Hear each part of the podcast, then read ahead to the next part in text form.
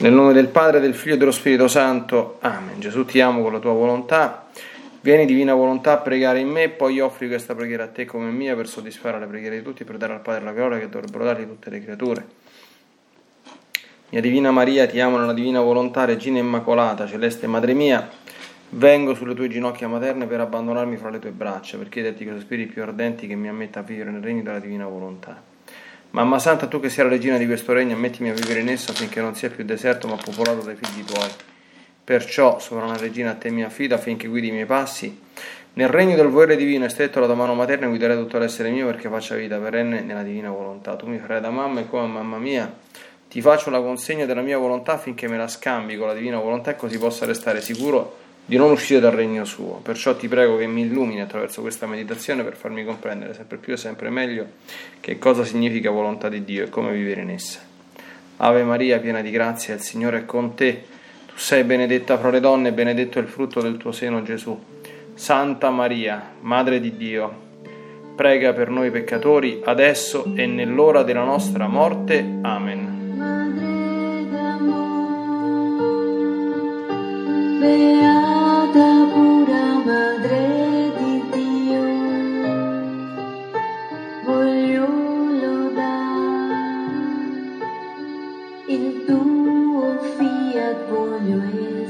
love.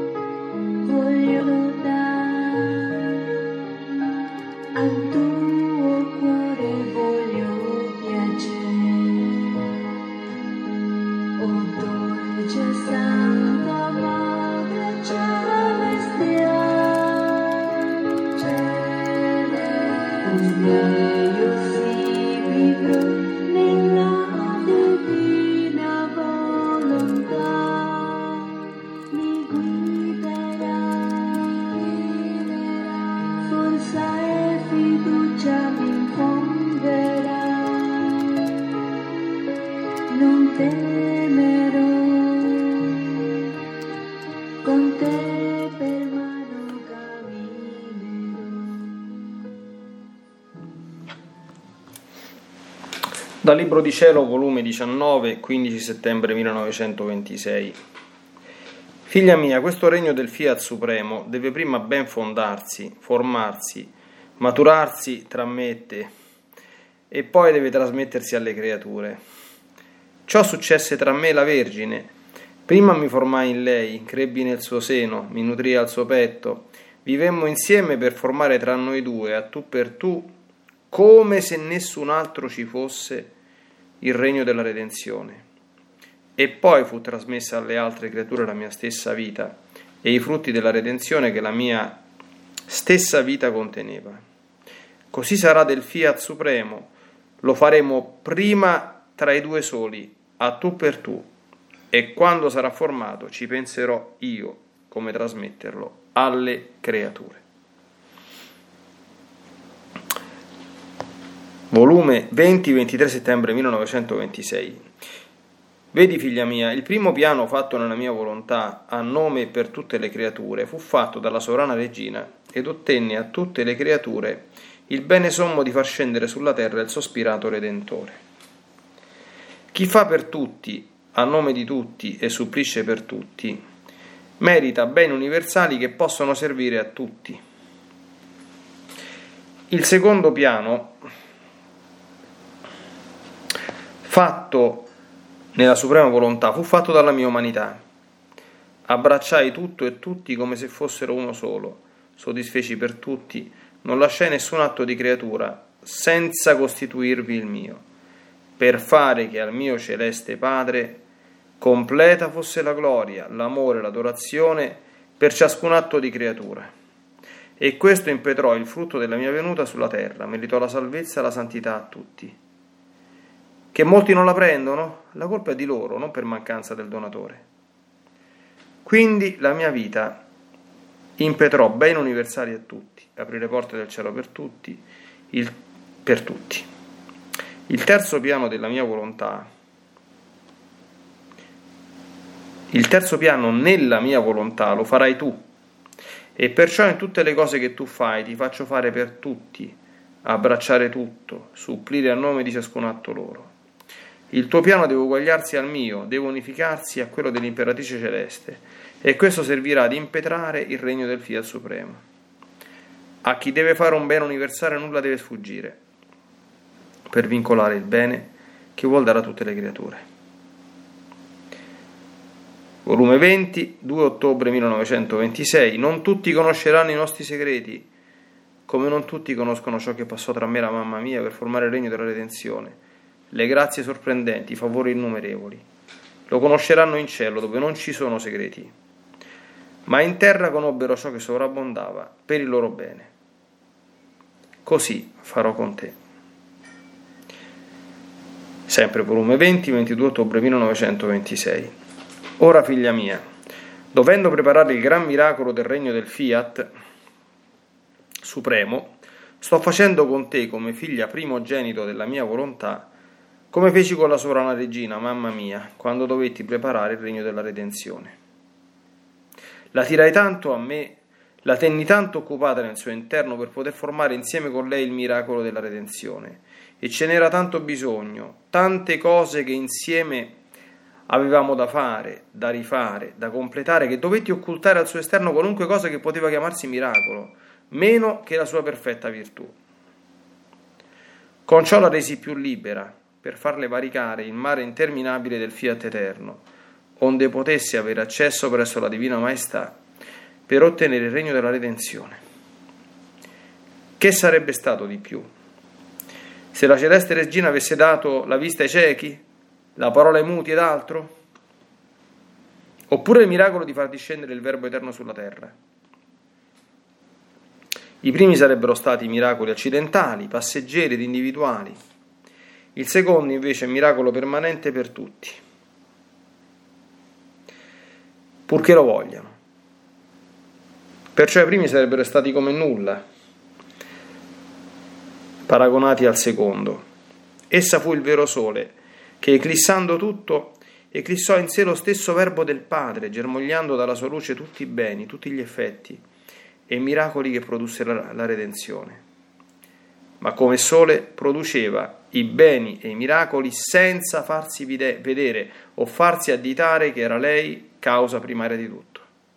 Difatti, tutto ciò che io feci di bene sulla terra, lo feci perché l'imperatrice del cielo giunse ad avere il suo impero nella divinità e col suo impero mi trasse dal cielo per darmi alle creature.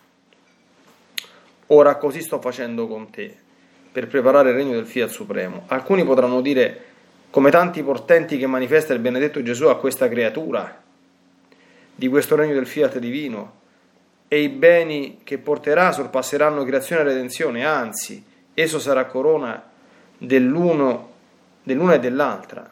Ma ad onta di tanto bene, Nessuna cosa miracolosa nell'esterno si vede in lei, come conferma del gran bene di questo regno dell'eterno fiat. Mentre gli altri santi, senza il portento di questo gran bene, hanno fatto miracoli ad ogni passo. Ma se si volgono indietro a considerare la mia cara mamma, la più santa di tutte le creature, il gran bene che racchiuse in sé e che portò alle creature, non c'è chi possa paragonarsi a lei. Fece il gran miracolo di concepire in sé il Verbo divino e il portento di dare un Dio a ciascuna creatura. E innanzi a questo prodigio mai visto né sentito di poter dare l'eterno verbo alle creature, tutti gli altri miracoli uniti insieme sono piccole fiammelle dinanzi al sole. Ora, chi deve fare il più non è necessario che faccia il meno. Così, innanzi al gran miracolo del regno della mia volontà ripristinato in mezzo alle creature, tutti gli altri miracoli saranno piccole fiammelle innanzi al gran sole del mio volere.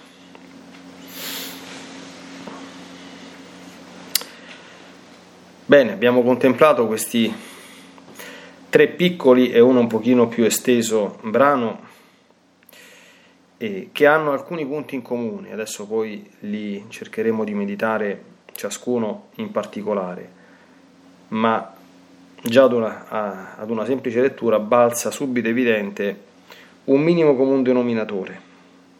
Primo, il primato nelle cose di Dio della dimensione personale io-tu e quindi di ciò che noi comunemente chiamiamo la vita interiore e il rapporto personale io-tu tra l'anima e Gesù. In tutti gli scritti del libro di cielo, in particolare anche nella vicenda che riguarda la nostra Madre Santissima, la Divina Maria, questo elemento è fortissimamente accentuato. C'è una dimensione io-tu che precede quella collettiva, chiamiamola così, universale.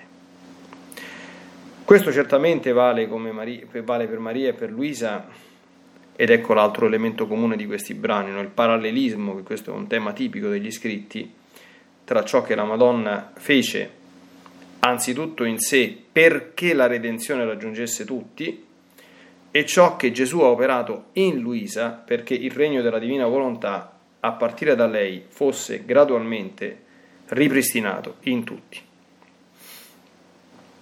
Quindi c'è questo parallelismo, eh, ma c'è in loro questa dimensione personalissima, dimensione personalissima tra l'altro che non deborda, non eh, non fuoriesce in nulla di esteriormente appariscente. Anche ieri sera in una catechesi mariana, ecco, di altra fonte, ma le fonti possono essere differenti, ma quando si parla di Maria Santissima sono, devono essere necessariamente convergenti se sono autentiche, evidenziavo come apparentemente la Madonna appariva come la, la, la persona più normale che esistesse al mondo.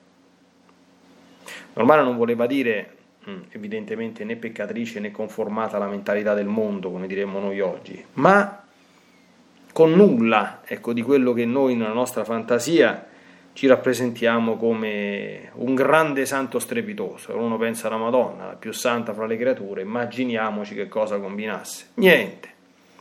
Di ciò che si vedeva fuori, niente se non, come Gesù ci ricorda anche in questi in alcuni passaggi di ciò che abbiamo letto, se non ciò che è impossibile non manifestare, cioè le virtù, quelle virtù in particolare che riguardano il rapporto con il prossimo, che nella Madonna, come tutte le altre virtù, erano presenti all'ennesima potenza, quindi con una perfezione assoluta, e quindi non sarebbe virtù, come dire, camuffare queste creature, non lo so, trattare sgarbatamente una persona perché non voglio apparire che sono perfetto nella, nella, carità. Questo non sarebbe un atto di umiltà, questo sarebbe follia allo stato puro, d'accordo? Perché noi dobbiamo cercare di trattare perfettamente una persona con la massima carità possibile.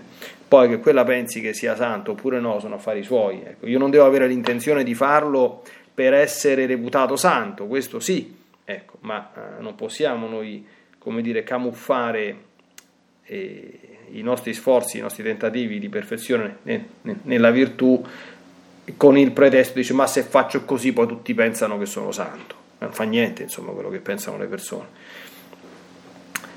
Noi dobbiamo occuparci di quello che pensa l'Altissimo. Ecco però al di fuori di questa dimensione non appariva nulla. E così Gesù eh, confronta no, anche chi pensa a, a Luisa e Gesù si mette anche nei panni come dire dei possibili commentatori, dei possibili uomini di chiesa che avrebbero poi dovuto studiare la sua vicenda, dice ma insomma Padre Pio ci ha avuto per 50 anni di stigmate, Sant'Antonio ha fatto tanti di quei miracoli, insomma, che ci basterebbero interi volumi, insomma, a descriverli, no? E così tanti altri santi hanno fatto comunque delle cose grosse, anche esteriormente appariscenti, anche come segni, diciamo così, no? del, del, del fatto che Dio fosse con loro. E come mai questa non ha fatto niente? Allora Gesù dice, attenzione, non ha fatto niente di esteriormente appariscente, ma se c'è una vita, come dire, tante volte l'abbiamo meditato, più apparentemente inutile e nascosta, è quella di Luisa Piccarreta. Poteva tranquillamente entrare in depressione, diciamo così, evidentemente stiamo parlando per, per assurdo no? e per ipotesi irreale, e dire al Signore, dice, mi hai fatto fare la vita più inutile che c'è tra gli esseri umani, sto tutto il giorno dentro al letto, addirittura la notte sto pure rigida come un baccalà, e non mi posso muovere, faccio niente dalla mattina alla sera, prendo un ago ogni tanto e metto qualche punto. C'è stato un periodo della sua vita, si legge nei primi scritti, che non poteva mangiare, si vomitava tutto, dava fastidio al prossimo perché in continuazione insomma, necessita tante assistenza o cose di questo genere. E che ha fatto? Niente, secondo la nostra mentalità non soltanto miracolistico-ecclesiale, no? ma anche poietico-mondana. Ecco poietico in senso etimologico dal greco, no? perché per, per, per, il mondo va, valgono quelli che producono, quelli che fanno qualcosa di utile al prossimo. A, da un punto di vista poietico, ecco, certamente nessuno si scandalizzi di questo, lui non ha fatto niente di utile al prossimo, forse ha fatto qualche bel ricamo per, per mantenersi in vita, insomma, per, per avere un minimo di che sostentarsi. Detto questo, ha fatto nient'altro di utile al prossimo, secondo i canoni mondani, no? Però, cos'è il però? Ed ecco che emerge anche una dimensione fondamentale, ecco, oggi è sabato, stiamo facendo la, la meditazione mariana, proprio perché il sabato la Chiesa invita tutti noi fedeli a, a volgere lo sguardo alla Madonna, come ci ha insegnato già qualche secolo fa San Luigi Maria Grignon da Montfort, la devozione alla Madonna, la vera devozione alla Madonna, che poi è la vera devozione alla creatura, che è l'unica che ci ha capito qualcosa con il fare in tutto e per tutto la divina volontà, detto in altre parole, è tutta interiore. Questo processo ecco, di comprensione della, della, grandezza e dell'importanza della vita interiore, io non mi stancherò mai di dire perché eh, nel mio piccolo ho anche avuto modo di farne esperienza, è quanto di più importante e decisivo ci sia nell'esistenza di una persona. Non si contano i fedeli, anche cattolici, anche praticanti, e mi si permetta di dire non escludo anche ministri, anche religiosi, anche religiose, la cui vita di fede diciamo così, di quella che noi chiamiamo in senso ampio di preghiera, si limita solo ad una serie di pratiche, anche per carità importantissime, eh? quindi un sacerdote che recita la liturgia delle ore o un consacrato che recita la liturgia delle ore fa un atto il più grosso che si possa fare perché partecipa alla preghiera pubblica della Chiesa, alla preghiera ufficiale della Chiesa, si unisce al coro unanime della sposa di Cristo, per cui da un punto di vista oggettivo ha un prete che recita le lodi mattutine sta facendo una cosa immensa. Ecco, per dire, capiamoci bene, no? Però come stai recitando le lodi mattutine? Dove sta il tuo cuore, dove sta la tua mente, no? È semplicemente un leggere, per carità, che è comunque una cosa eh, delle parole scritte e che si rimangono, come dire, lettera morta, le cose più belle insomma, che Dio ha ispirato nei salmi e nei cantici che abbiamo nella liturgia delle ore, per mettere proprio sulla nostra bocca le più alte forme di preghiera, sono interiorizzate, si dice anche così, no? o sono semplicemente lette e recitate, mm, come dire, nel, nella significazione meno, meno bella, no? Sapete che recitare significa pronunciare ad alta voce, ma recitare significa anche recitare quando uno fa l'attore, no? Nel senso che prende una parte che non era sua, quindi presta semplicemente la sua persona ad una finzione, no? È possibile recitare le preghiere in questo modo, certamente non con la cattiva volontà di fare il teatrino, no? Ma potrebbe una, una, cosa potrebbe assomigliare ad una recita di questo tipo quando proprio uno blatera, quindi muove le labbra o anche muove semplicemente il pensiero se, se, se, se lo dice a mente, ma con il cuore completamente lontano, capito? Che magari uno va a chiedere, senti un po', ma che cosa ti ha suscitato la recita di, di quel salmo? Dice, quale salmo? per dire, no? Ecco, questo primato della vita interiore è un punto, è un caposaldo costitutivo della, della vita nella divina volontà. Cioè, qui Gesù certamente fa gli esempi di Maria Santissima e di Luisa in relazione al loro essere, come dire, il primo anello di congiunzione, li chiama altrove, per la diffusione universale dell'opera della redenzione, la prima, e del ritorno del regno della divina volontà, la, seconda. E questo va bene. Però attenzione, sulla base di questo principio, questo principio è, a mio modestissimo parere, universalmente estendibile, cioè quello che Gesù dice a me e a te, io non sono chiamato e tu non sei chiamato ad essere l'anello di congiunzione della redenzione e né del regno della divina volontà sulla terra. Ci sono già state le creature che hanno fatto questo altissimo ministero, però io e te siamo chiamati a diventare santi sicuramente, questo in quanto battezzati, e se vogliamo vivere nella divina volontà, a vivere nella divina volontà. E qual è il punto fondamentale di questa vita? È l'interiorità. Cioè quando cioè, noi campiamo, noi stiamo svegli dalla mattina alla sera, cioè abbiamo momenti per momenti dove la nostra giornata va in successione, d'accordo? Sto facendo un atto nella divina volontà, sto facendo in questa cosa quello che Dio vuole, sto pensando quello che Dio vuole, sto dicendo quello che Dio vuole, mi sto occupando di quello che Dio vuole, sto usando il tempo come Dio vuole, sto mangiando come Dio vuole, sto bevendo come Dio vuole, eccetera. No? Quindi tutte quante queste cose eh, noi dobbiamo necessariamente eh, considerarle e farne oggetto mh, mm, profondo eh, di mh, mm, attenzione e anche di esame attento di coscienza, perché non possiamo darle per scontate. Cioè vivere nella divina volontà non è semplicemente che una volta ogni tanto, quando mi ricordo, mi chiedo, insomma, starò facendo quello che Dio vuole, non starò facendo quello che Dio vuole, eccetera, eccetera, no? Ecco, ma è un qualche cosa che caratterizza incessantemente, deve tendere a, ad abbracciare incessantemente tutta la nostra esistenza, tutti i nostri atti.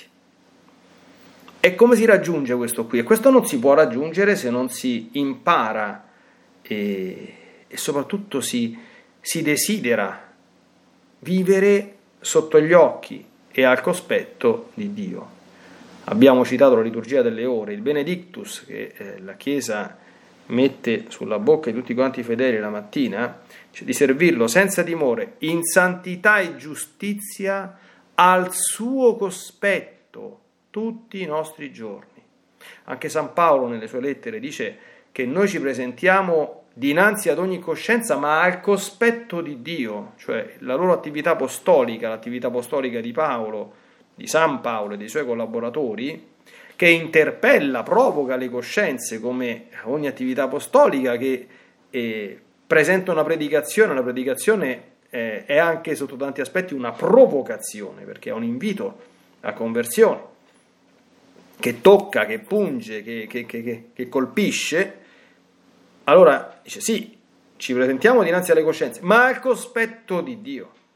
Cioè quello che io sto facendo, lo sto facendo davanti a Dio, io sono apostolo per volontà di Dio.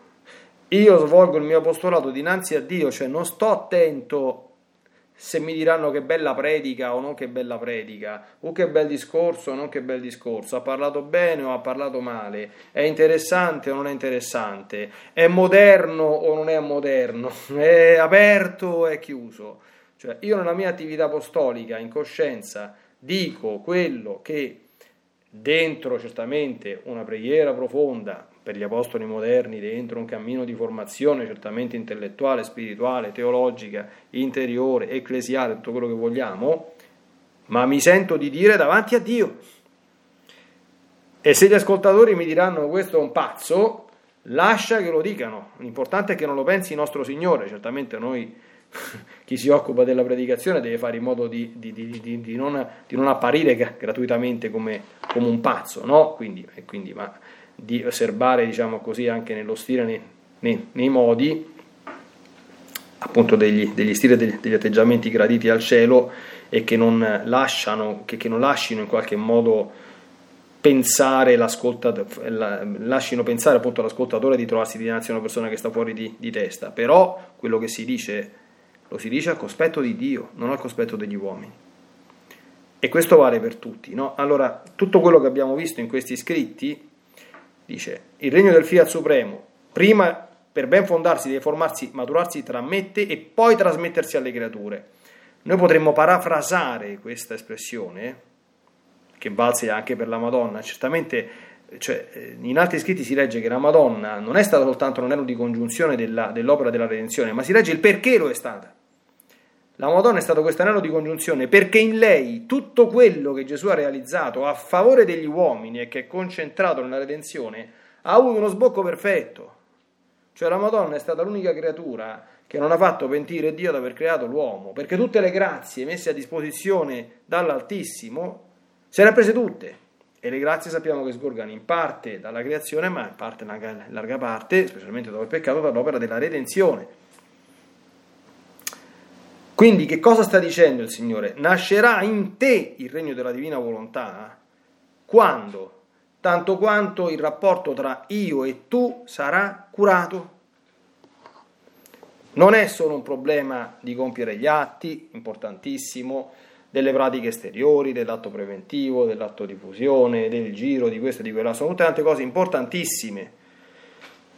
Ma nel profondo ci deve essere radicato un rapporto intimo, personale, spirituale, profondo, di, di, di, di vera amicizia, di amore intenso tra te e Gesù, tra me e Gesù, tra te e Maria, tra me e Maria.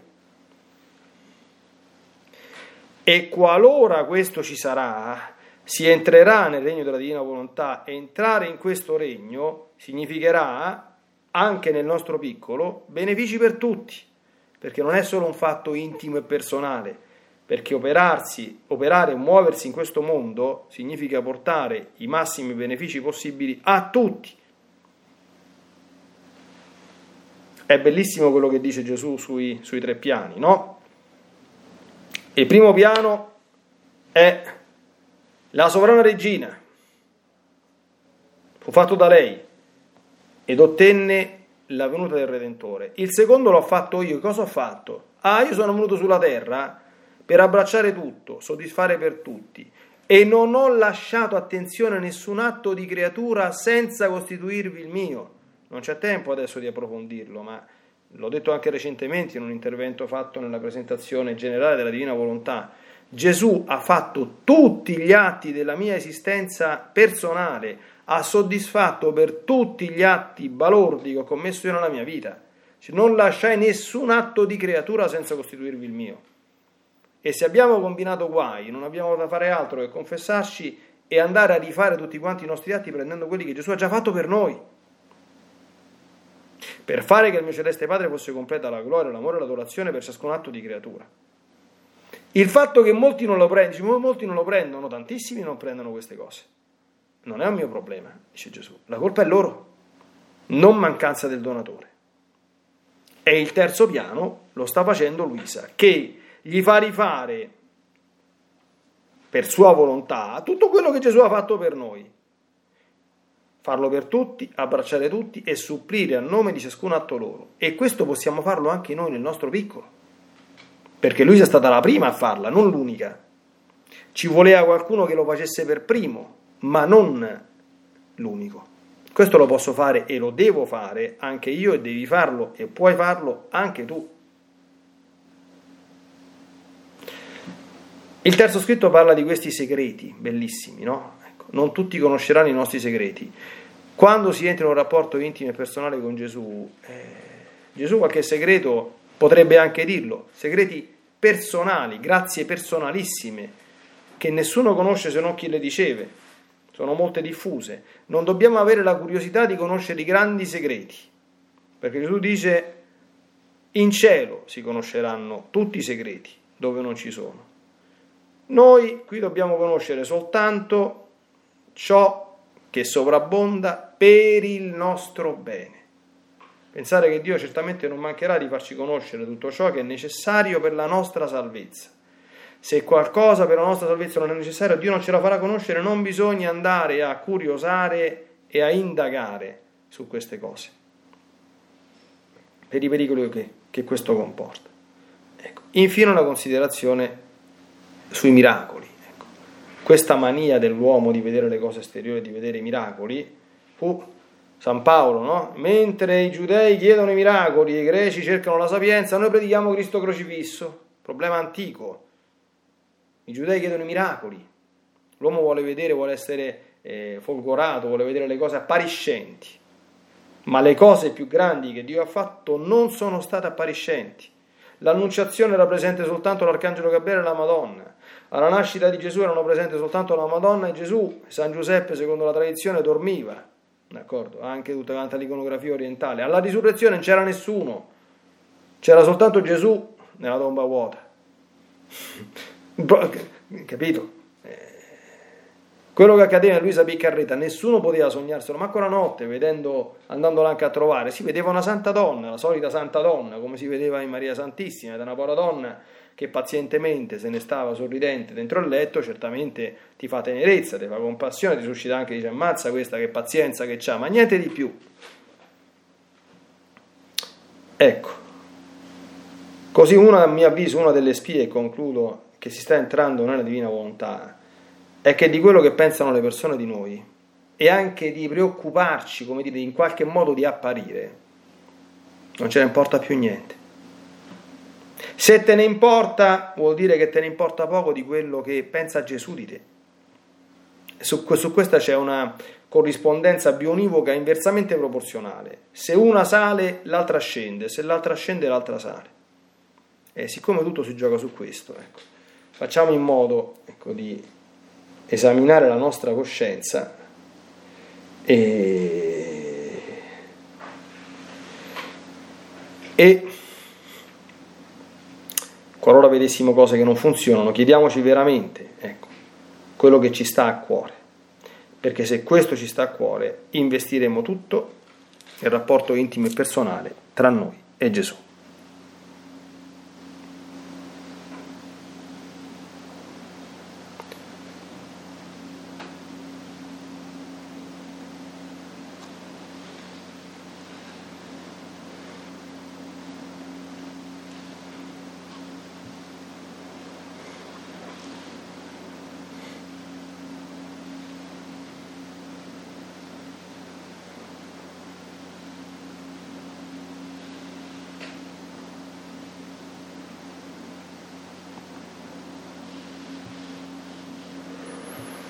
Bellissime le cose cui abbiamo meditato, Santa Vergine Maria.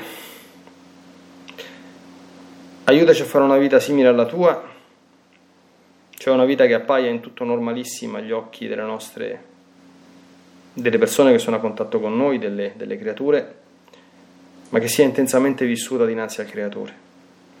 Questo è uno dei segreti fondamentali per entrare nel mondo divino della divina volontà perché Gesù si comunica, comunica la sua volontà, comunica i suoi voleri, comunica se stesso, comunica a volte anche i suoi segreti, solo alle anime che sinceramente e risolutamente desiderano fare quello che lui vuole e coltivano questo desiderio nella loro personale ed intima relazione di amore con lui.